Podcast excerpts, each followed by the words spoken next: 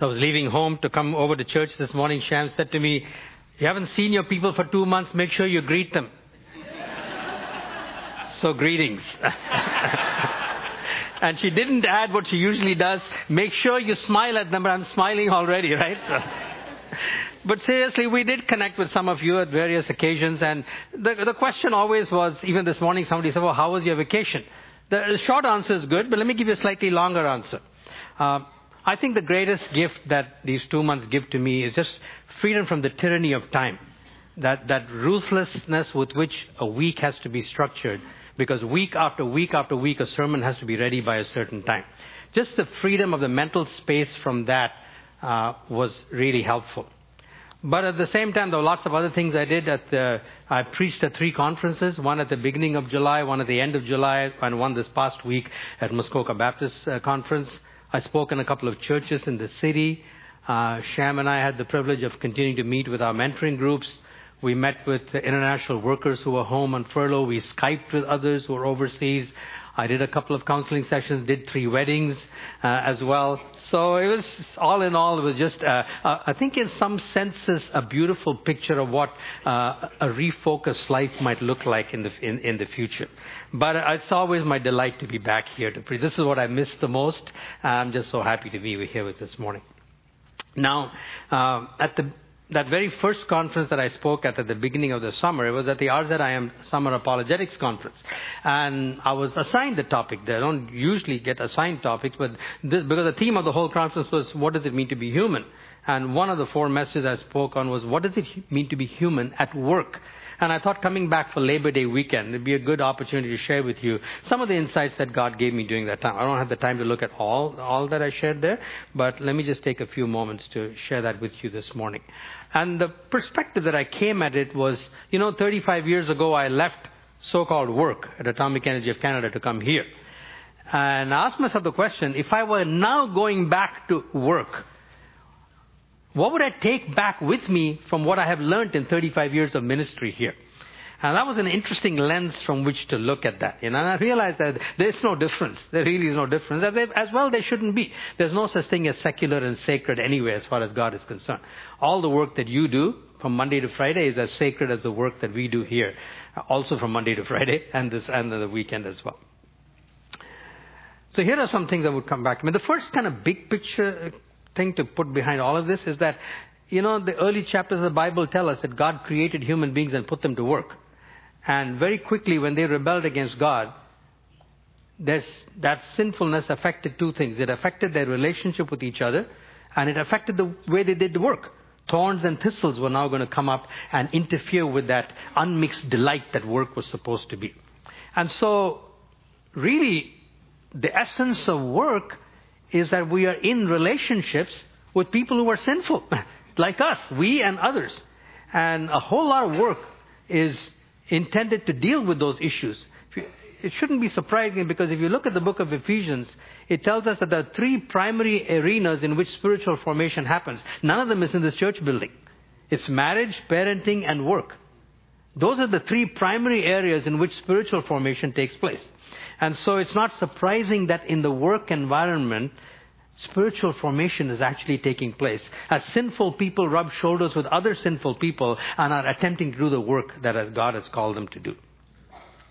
And university students, whom you're going to be, you're going back to school to study, uh, some of these things will apply right where you are, but you're also getting ready to work one day, and so it's a good thing for you to have that perspective clearly. So wherever you are on that spectrum, uh, either working or getting ready to work, some of you who as university already are doing part-time work as well. So a lot of this thing applies to us. And as Susanna reminded us, or I'm, I'm sorry, as Rowena did, uh, work is for those who are staying at home raising families, which is as much probably some of the greatest, most noblest tasks that can be called to do as well. All right, the first and most important thing I think is to do is to watch out for pride.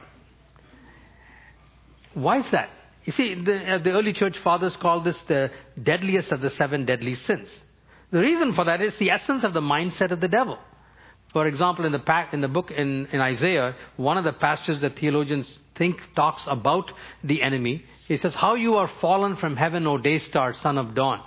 You said in your heart, I will ascend to heaven above the stars of God. I will set my throne on high. I will sit on the mount of assembly in the far reaches of the north. I will ascend the heights of the cloud. I will make myself like the Most High God. I will, I will, I will, I will. It was all upward mobility. That was the, the essence of the mindset of the enemy. And so it's not surprising, there was also the essence of the first temptation.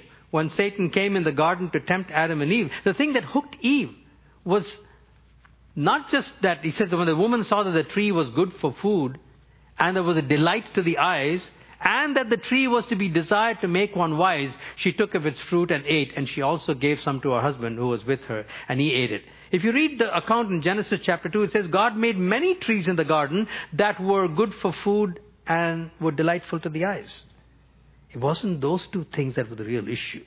The central issue was, it'll make you wise. You will become like gods yourself. You can independently of God determine what is good and what is not good. And it was that that hooked her. And that the tree was desired to make one, she took of the fruit and she ate it. So what was the essence of the mindset of the enemy is not surprisingly the essence of his first temptation that hooked our ancestors as a result of what we've been plunged into this situation that we are in. Which, by the way, why it's also universal. This is one thing every single one of us will struggle with to a greater or to a lesser degree. And you know, it has an opportunity to flourish in the workplace. That's the, that's the interesting thing to keep in mind. Way back in the book of Genesis, you remember that the first 11 chapters before God begins his redemptive work with Abraham, in Genesis 12, the first 11 chapters are, are called primeval history, and they're a record of three major rebellions of human beings. The first was Adam and Eve, the second was the time of Noah, and the third was when they built the Tower of Babel. And notice the thrust behind the Tower of Babel. And then they said, Come, let us build ourselves a city and a tower with its top in the heavens, and let us make a name for ourselves. That's the thrust of it. God's command to them was to spread everywhere. They said, No, we're going to unify in one place, and we're going to build something that's going to give us a name. Substitute for the Tower of Babel the corporate, the academic, or the social ladder. And those are the modern day towers of Babel that we're building. It's. Uh, pride thrives in the academic world. I think it was John Stott who said second only to uh, ecclesiastical pride is intellectual pride. Thrive, pride thrives in the academic world, pride thrives in the business in the world, in the corporate world, and times of everybody's climbing up the ladders. And so making a name for ourselves, the essence of the spirit of Babel is, is in us and it flourishes in the workplace. Now, you might say, well, just a minute, aren't, aren't we supposed to work hard and be excellent and, and, and do well? Yes. But there's a fundamental difference between ambition, which is destructive, and aspiration. And as always, I'm indebted to my mentor, Eugene Peterson, for the difference. He says, here's ambition. He says, our culture encourages and rewards ambition without qualification. We are surrounded by a way of life in which betterment is understood as expansion, as acquisition, as fame. Everyone wants to get more, to be on top no matter what it is on top of is admired. And it isn't that this thing is unique to our culture, it's that it is admired in our culture right now. Whereas earlier on, hubris and pride was recognized as something that's destructive. Ambition on the other, uh, aspiration on the other hand, he says aspiration on the other hand is an impatience with mediocrity. It is the channeled creative energy that moves us towards growth in Christ, shaping goals in the Spirit. And this is the key sentence. If we take the energies that make for aspiration and remove God from the picture, replacing Him with our own crudely sketched self-portrait, we end up with ugly arrogance. That's the difference. You get the difference between aspiration and ambition. Aspiration belongs. We need to. We need to aspire to that kind of greatness, to excellence. The interesting thing is, aspiration never divides. Ambition always divides. Ambition comes in between because somebody else is climbing up that same ladder and you get pushed or you get pushed aside. Aspiration, because it focuses on excellence and expressing the creative energy of Jesus, is satisfaction in itself. It doesn't have anything to do with where you are compared to somebody else. So watch out for pride. It has an opportunity to flourish in the workplace. And so the exact counter to that is to cultivate the mind of Christ. I mean, Rowena and I didn't connect on this other than the theme, and yet the passage of scripture that she chose for reading earlier on is so central to this. That is the mind of Christ. Have this mind among yourself, which is yours in Christ Jesus. You know, I don't know how many times I've read and preached this passage, but this morning as, as we were reading, this is why I always say stay alert throughout a worship service. You never know when God's going to speak to you.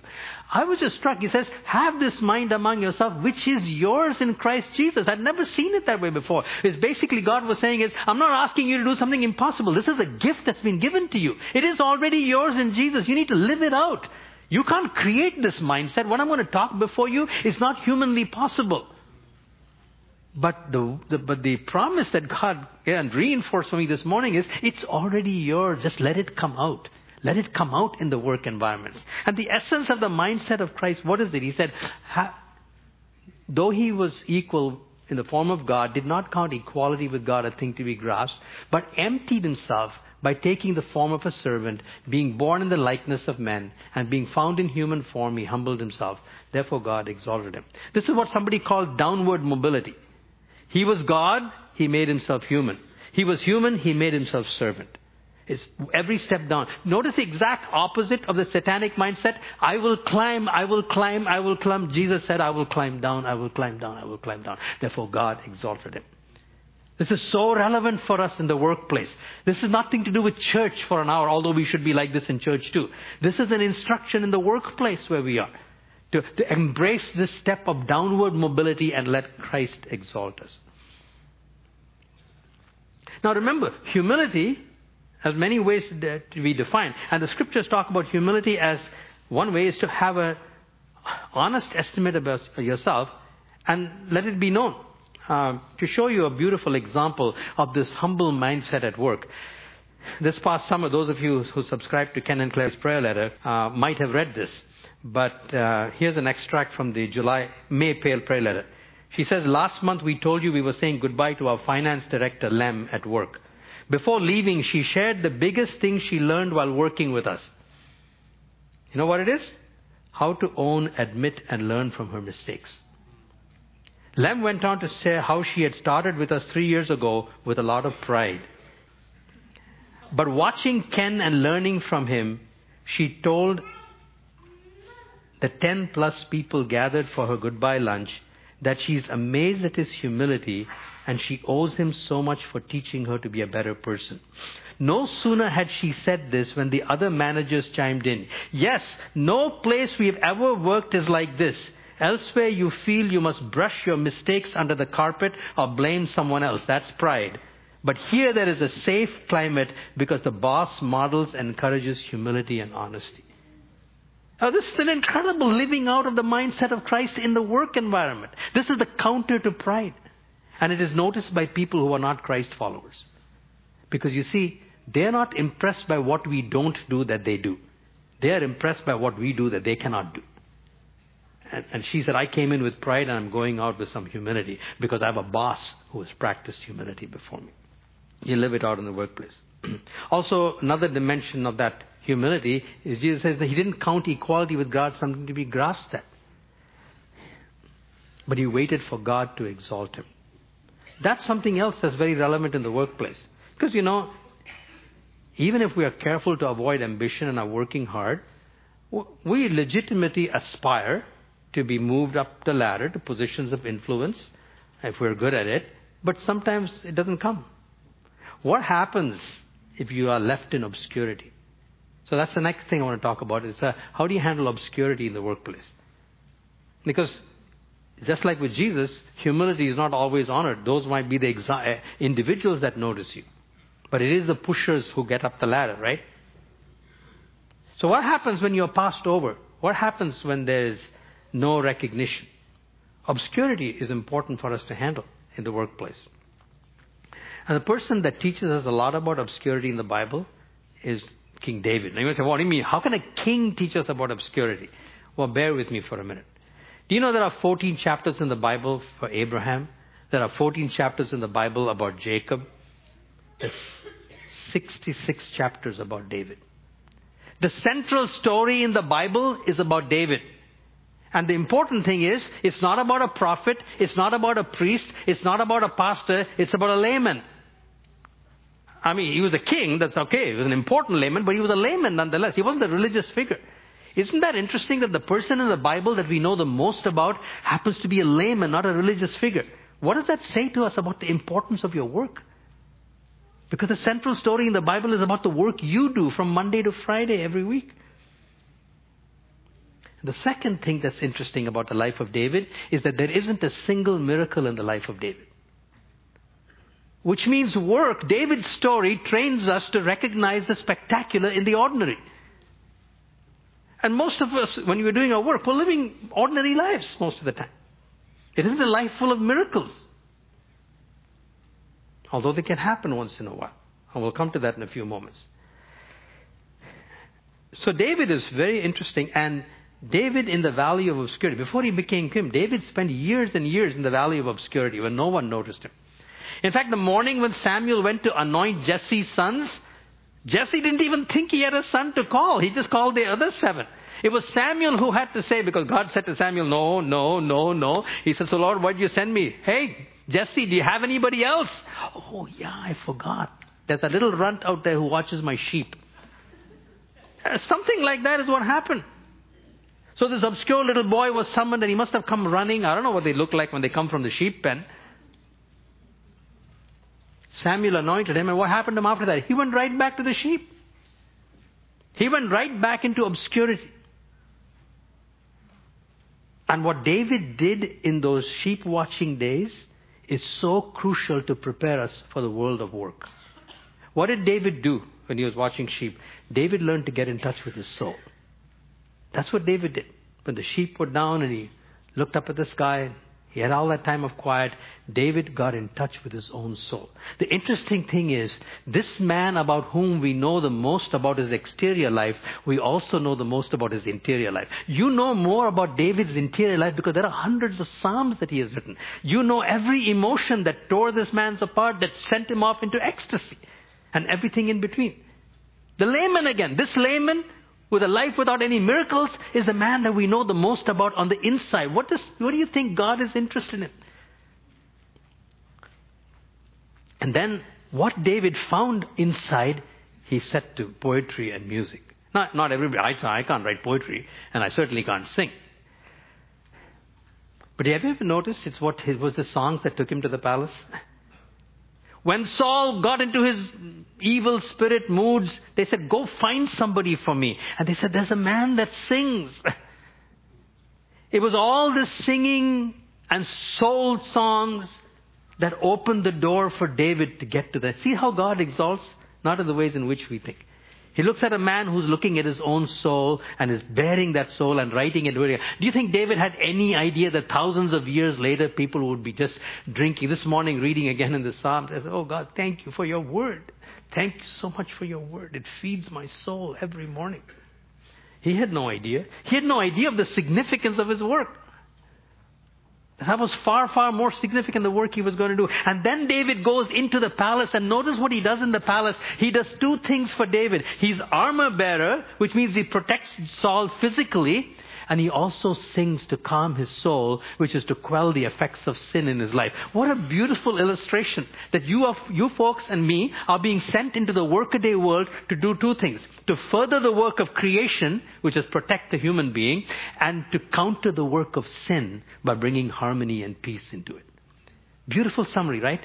Further the work of creation and counter the work of sin. So can you think of your work like that? I'm going back this week to counter the effects of sin in the people around me and my own life. And I'm going back into work to further the effects of creation. And we'll see that taking shape as we continue. So, what does that say to us about us in obscurity? First of all, deepen your intimacy with God. In those times of obscurity in the workplace, and by the way, in our culture, there's no one more obscure than the mother who's staying at home raising children. So it applies to her work as much as to anybody else's.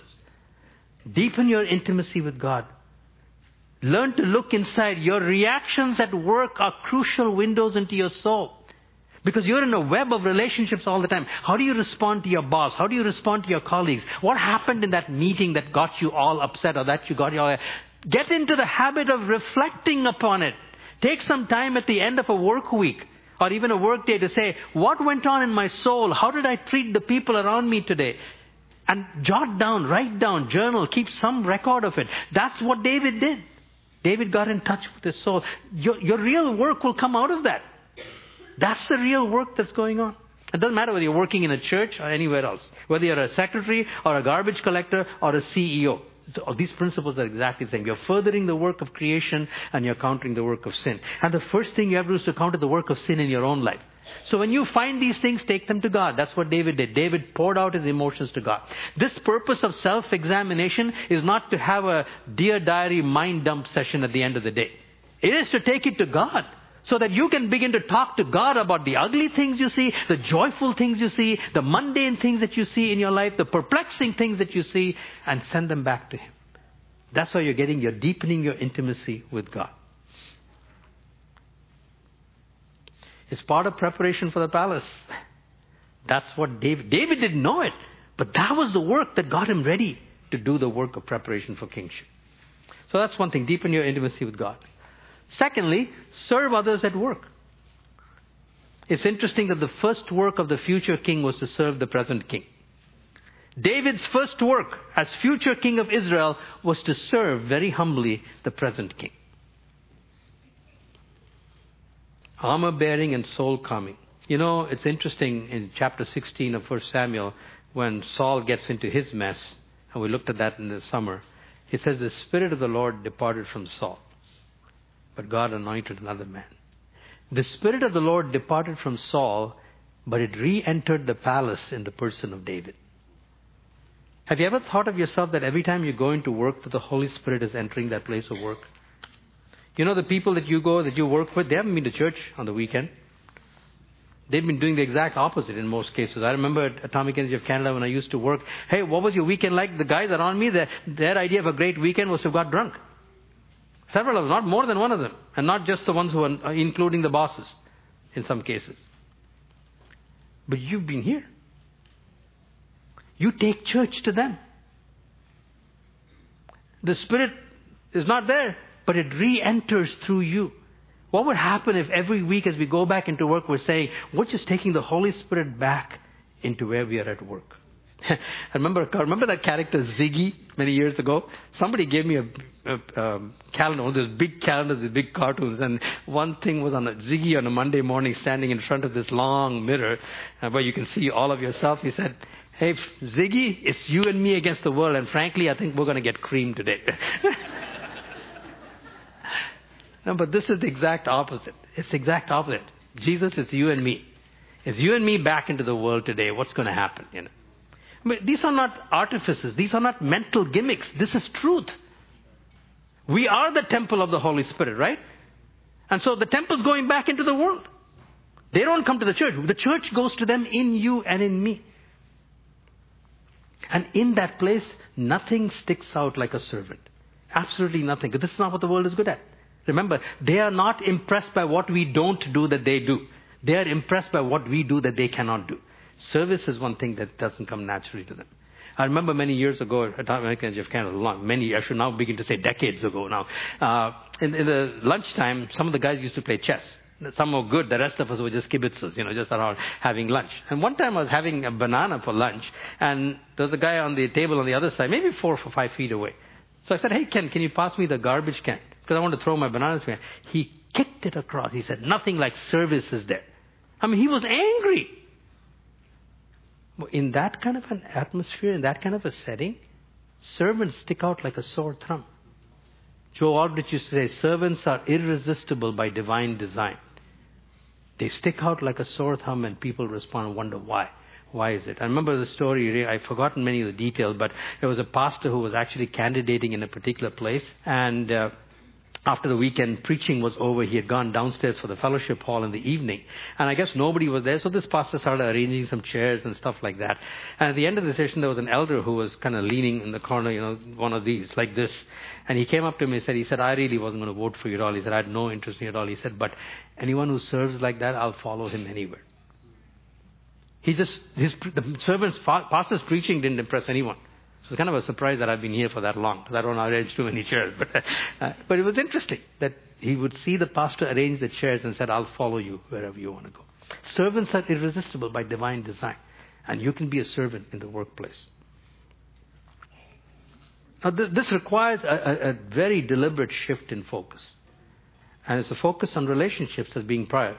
In the book Long Obedience in the Same Direction, Eugene Peterson says, People are at the center of Christian work. We have become so accustomed to evaluating our work in terms of productivity that we have little sense of its meaning in terms of creativity.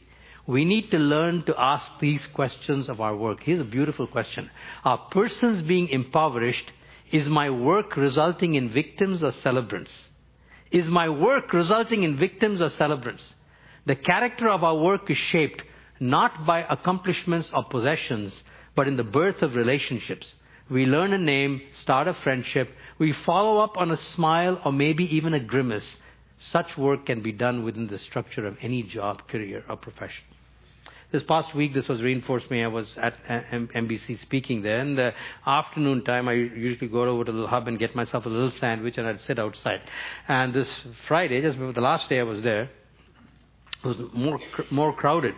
So there was one table where there was just one lady sitting by herself, and there were three other chairs. I said, "Is it okay if I sit down here?"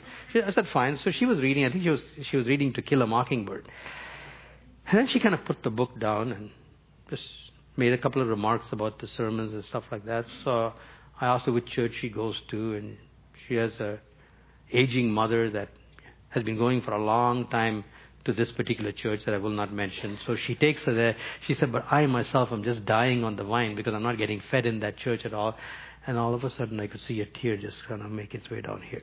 You know, that's that sensitivity, follow up. And I'm not really very good at this kind of stuff. But I was sitting there and I said, Are you okay? Oh, my whole life is being wasted. And I would follow the whole story. You know. At the end of that, I was able to just pray with her, take some time to pray with her.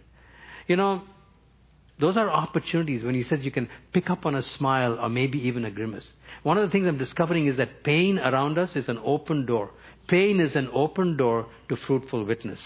Uh, Claire goes on to write in that same letter about lady said, on our way out of the restaurant where Lem had given this tribute to Ken, uh, Lem put her arm around me and said, I am completely in awe of your faith. I will continue to tell people in my new job of how you prayed for me and of how Jesus healed me. And sure enough, after she left, we got a call from a friend of Lem's whose relative is in intensive care. Apparently, Lem told them, Go get Claire to come and pray in Jesus' name because he heals. Talk about expectations like that. But this is what I mean. Uh, pick up on a relationship, pick up on a, on a clue here and there that has to talk about the person's heart and just minister in Jesus' name. But by the way, this is why cultivating personal intimacy with God is so important. Because otherwise, at moments like this, at supreme moments like this, when you can put a conversation into sacred place, you are tongue tied. You don't want to be that. Because again, they know prayer as mechanical. They know rote prayers. They don't know anybody who prays as if God really exists. I know often when Sham used to be involved in the music uh, thing with Eleanor and all of her opera productions and stuff like that, Eleanor would always ask her to pray. And most of these people were non Christians. And one time when she finished praying, a lady came running up to her and said, You pray like you know this person. What? Surprise, surprise. That's what Christianity is all about, right? This is life eternal that they might know you, the only true God. How tragic it would be that we're in that kind of a situation where we pick up on something like that and are tongue tied and don't know how to pray. This is why developing personal intimacy in the value of obscurity is so crucial because this is what work is all about. So what will enable, what will enable this kind of an approach to pride or resisting pride through humble service? Because people and relationships are important over the long haul. And, and this is where Sabbath comes in. Sabbath is so important. I can't speak about work without speaking about Sabbath, right? In scripture, Sabbath simply means stop. That's what the word means, stop. And so let me just talk about a few things. You've heard all this stuff before, just a good reminder at this time. First of all, just sleep. Sleep itself. We're in a sleep deprived culture. Psalm 127 says this Unless the Lord builds the house, its builders labor in vain. Unless the Lord watches over the city, the watchmen stand guard in vain. In vain you rise early and stay up late, toiling for food to eat, for he grants sleep to those he loves. And at least one translation says the Hebrew can be translated, for he grants in sleep to those who loves. I won't be surprised, you know. First of all, sleep itself is a gift from God, but he gives to us in our sleep. I mean, how many people can testify having gone to bed at one night and getting up the next morning, and suddenly something you were thinking about the previous night is crystal clear, or at least a lot clearer than before. God often gives to us in our sleep. Uh, I love Peterson's one line. He says, Sleep is God's method of getting us out of the way so we won't interfere with His work. So at least for those eight, nine hours, we can't mess up what God is doing, right? It's a healthy perspective. It's, it's, a, it's, it's, a, it's disciplines hubris and pride once again. And then we awaken, we awaken into a world in which God has been at work. It's such a, Sabbath is also a mindset. Sabbath is not just one day in seven. Sabbath is a mindset. Remember Isaiah 55 again? Moving from rest to work, not from work to rest is to down tools to exchange his thoughts and his ways for my thoughts and my ways. And then we go out. We are led forth in joy and peace. All that stuff that you learned from living as called people in a driven world. But the central piece of that is exactly this rhythm, moving from rest to work. What did Jesus say in John chapter 5? My Father is at work, and therefore I am also at work. The Son does nothing except what he sees the Father do. The Son speaks nothing except what he sees the Father speak.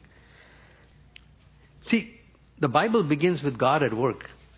Opening chapter, Genesis chapter 1, God's busy working. And you know where He's working? He's not working in a church. He's not working in a synagogue. He's working out in the world where you go out to work. That is the sphere of God's activity. And it's interesting that man's first full day, Adam and Eve were created what on day six, right? That's what it says. And what was day seven? Sabbath. What did they do on day seven? Nothing. The very man's first full day was to do absolutely nothing, but to enter into the work of God. It's, so Genesis chapter 1 sets the rhythm for us. Our work, your work, Monday to Friday, mine, same time, involves moving into a place where God is already at work, recognizing that work and entering into that work.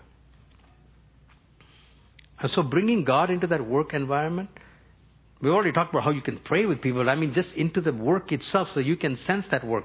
Uh, some of you know Kevin Olford, Kevin uh, Doreen's son. Kevin. Kevin used to, grew up in this church and he's in Cal, has been in Calgary for many years now.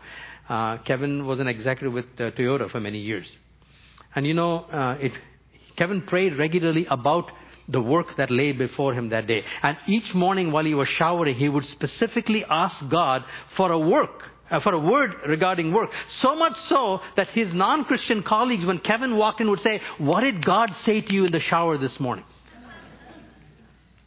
And not jokingly, seriously. Because he knew he was entering into a place where God was already at work and he was going to join God. So when you go back to work on Tuesday, wherever you're going, he's already there. He's working all around you. God is at work. And you just need to enter into that work, which includes doing your own work, first of all, because no one's going to respect you if you don't do your work properly. All of this is not an excuse to slough off work. Remember, aspiration still is crucial. Although ambition may be sinful, aspiration is. But in, out of that context of respect, there's all kinds of opportunities to demonstrate things. And remember Nehemiah, as you read through the book of Nehemiah, he, he spent four months in prayer before he started building that wall. Uh, but throughout that time when he was building that wall, he was shooting up sentence prayers all the time. He saturated his work in that kind of sentence prayer because he was aware of the fact that it was God's work that he was doing all along. So we already talked about praying. And then weekly corporate worship. This what is going on in here. There's two reasons given in the Bible for the Sabbath. The Exodus reason and the Deuteronomy reason. And they're different. In Exodus, uh, six days you shall labor and do all your work, but the seventh day is a Sabbath to the Lord your God. On it you shall do no work. For six days the Lord made heaven and earth, the sea and all that is in them, and rested on the seventh day. So the Exodus reason for entering into Sabbath is this rest to work mentality, is because God rested on the seventh day. The seventh day, which is man's first full day, is a day of just enjoying God. That's the Exodus reason. The Deuteronomy reason is different. Deuteronomy 5, which is recaps the Ten Commandments, says, Six days you shall labor and do all your work. But the seventh day is a Sabbath day, the Lord your God. On it you shall not do any work. Notice why. You shall remember that you were a slave in the land of Egypt. You see, for 400 years, this community of people were defined by one thing only brick making. No names, no identities, no significance apart from how many bricks can you make for Pharaoh each day. Each human being was thoroughly dehumanized by his work and defined by his or her work as you're only good for making so many bricks. If you're no good for making bricks, you're out of here. We don't need you. And they're going literally that. So the Deuteronomy reason for the Sabbath today tells us that you stop from work one day in seven for these reasons. First of all, it is a reminder for you that your work does not define you. You are defined by your relationships. So it's to, it's to stop and say, I am not defined by this one day. This reminds me. I'm not defined by my work. All those titles that we have at work, they're important. If you're moving up, doing fine, that's fine. But they don't mean a thing. You're defined by the relationships that you're involved in. Secondly, it's also a reminder to say, I'm not important enough to be indispensable. They can get along without me for one day in seven.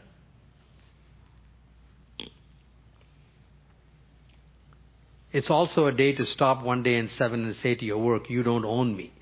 God does. You, uh, ben Patterson, in his book Work and Worship, he says Sabbath keeping is not a matter of mastering new techniques in time management. You know what that does? That only may help you to work even harder, try to do even more. It is much more fundamental than that. It is a matter of repentance and conversion. It means renouncing a way of life that has no space for God and choosing by faith a life that does. Until this basic repentance and conversion happens, the techniques are no use. The real issue is if you and I are too busy to stop working one day a week, we're too busy, period. Our problem is sin, not lack of time, and we need to cry out to God for mercy. Because the Sabbath is what enables us to move from rest to work. It is what breaks the tremendous pressure all around us to have our work define us. And it says, no, it's my relationship that defines me. I am not indispensable, which is a cure to pride, and to say, you don't own me. God owns One last thing, and with that we're finished. So basically, here's what we learned. To being human in the workplace, watch out for pride, handle obscurity like David, practice Sabbath, and remember, be alert to opportunities to bless. The power of life and death is in the tongue. And it will be a whole sermon in itself. You guys have learned and experienced the power of blessing here. But my journey started in 1995. I was, I was on a sabbatical. I mean, these are the most precious gifts you've ever given to us because that has defined our ministry and I trust has blessed you in return. But I was, Sham and I was sitting in a class where Eugene Peterson was uh, teaching on worship. Uh, sorry, it's on spirituality and ministry. He says, Pastors, don't ever say to your people you're dismissed. He said, they're going out to work. This is the last thing they're going to hear from you. Bless them. Well, that was just a total revolution for me. By the way, that's why he also said the first thing he said is don't just say good morning to them. You're calling them to worship. So call them to worship when they come in and bless them when they go out. And that's a whole long story in itself, which I don't have the time to tell you. But God just began to teach me little by little by little the power of the tongue to bless. And you know what? You don't have to be an expert at this. Don't think, oh, I, have got to do it like Sundar. I've got to do it like somebody else. No, you know, I knew nothing about this when I started. Two, two quick incidents, and with that, we're finished. Uh, several years ago, on a, it was Thursday evening, I think it was. So I came from the office, and I was going through this way to go home. And outside in the lobby, um, there was an, a lady in our congregation who ministers to younger women. And there was a lady, she was sitting with her. And she used to come to this church many years ago. And I hadn't seen her for a while. So I just walked over and said, how, how, hi, how are you doing? Connected very quickly. And I was on my way. And so I said, God bless you. And I walked away. That was it. I just said three words. It was fairly perfunctory. I hadn't given it the kind of thought that I give when I do my benedictions here. Well, the next morning, the lady who was ministering called me. She said, I need to let you know what happened after you left. She said, that woman just broke down. She started sobbing she said, That's the first time any man has ever blessed me. My goodness, that sent goosebumps up my spine. Three almost unthinking words. You don't have to be an expert. You just have to want to bless. By the way, this is another reason why you need to learn in obscurity to feed your soul, because that's where God gives you fuel to bless people with. And to show you how unchurched people who are not Christians thrive and long for. Oh, this woman was a believer, just hadn't been blessed. Uh, two years ago, I think, when we last go to Singapore? Two years ago, right? Uh, when Sham and I went to Singapore to visit my mother, um, we were flying Singapore Airlines. No, sorry, it was Cambodia. I think it was Cambodia. Anyway, we were flying Singapore Airlines. And if anyone's flown Singapore Airlines, you thoroughly get spoiled. Of course, you can't go to any other airlines after that. But, uh, but just these, air, these hostesses are so beautiful to look at. They're also very, very tender in their service. And they knew that Sham was kind of afraid of flying a little bit. And so this young woman would come and keep consoling her and bringing her all kinds of things. But at the end of that, Sham wrote a beautiful bless, a simple blessing for her on the card and gave it to her. Anyway, that's the last we thought we'd ever see of her. So we were outside in the reception area and we were collecting our luggage and she came running up to Sham, you know. She'd lost, she left the card behind. And she said, Give me those words again. Give me those words again. There was a person who wasn't even a believer. They're hungry and long for blessing. I mean, imagine what a force we can be in the workplace. We're sensitive. Allow us to bless people. I hope this has been helpful to you. This is some of the perspectives that were on, on my heart. Uh, let's pray together. Lord, just thank you so much for the privilege of coming back to my home pulpit. I thank you for these men and women. So good to see their faces again. Uh, for all the stories behind the faces of the people that I know. The many, many conversations we've had, the journey that we've traveled together. This is all stuff they've heard before. But I just pray, Father, that on this particular day, at this particular juncture, in the rhythm of our annual, and in our annual rhythms where we're at, that you would just bring these things back afresh. And for me personally, I just want to thank you so much for teaching me today that I already have the mind of Christ. I just need to let it work itself out. So I pray that our people will be blessed with hope, with with just a, a, fresh sense of enthusiasm. Not here's one more thing I have to do, but this is what I can do because of Jesus. I pray that this year at work will be, whether the work is inside the four walls of a church in the four walls of a home or out in the corporate steel towers or in the classrooms or wherever, Father. That this will be a year when each one of us will have the incredible joy of seeing our soul work prepare us to take the Spirit into our places of work and be a blessing in Jesus' name. Amen.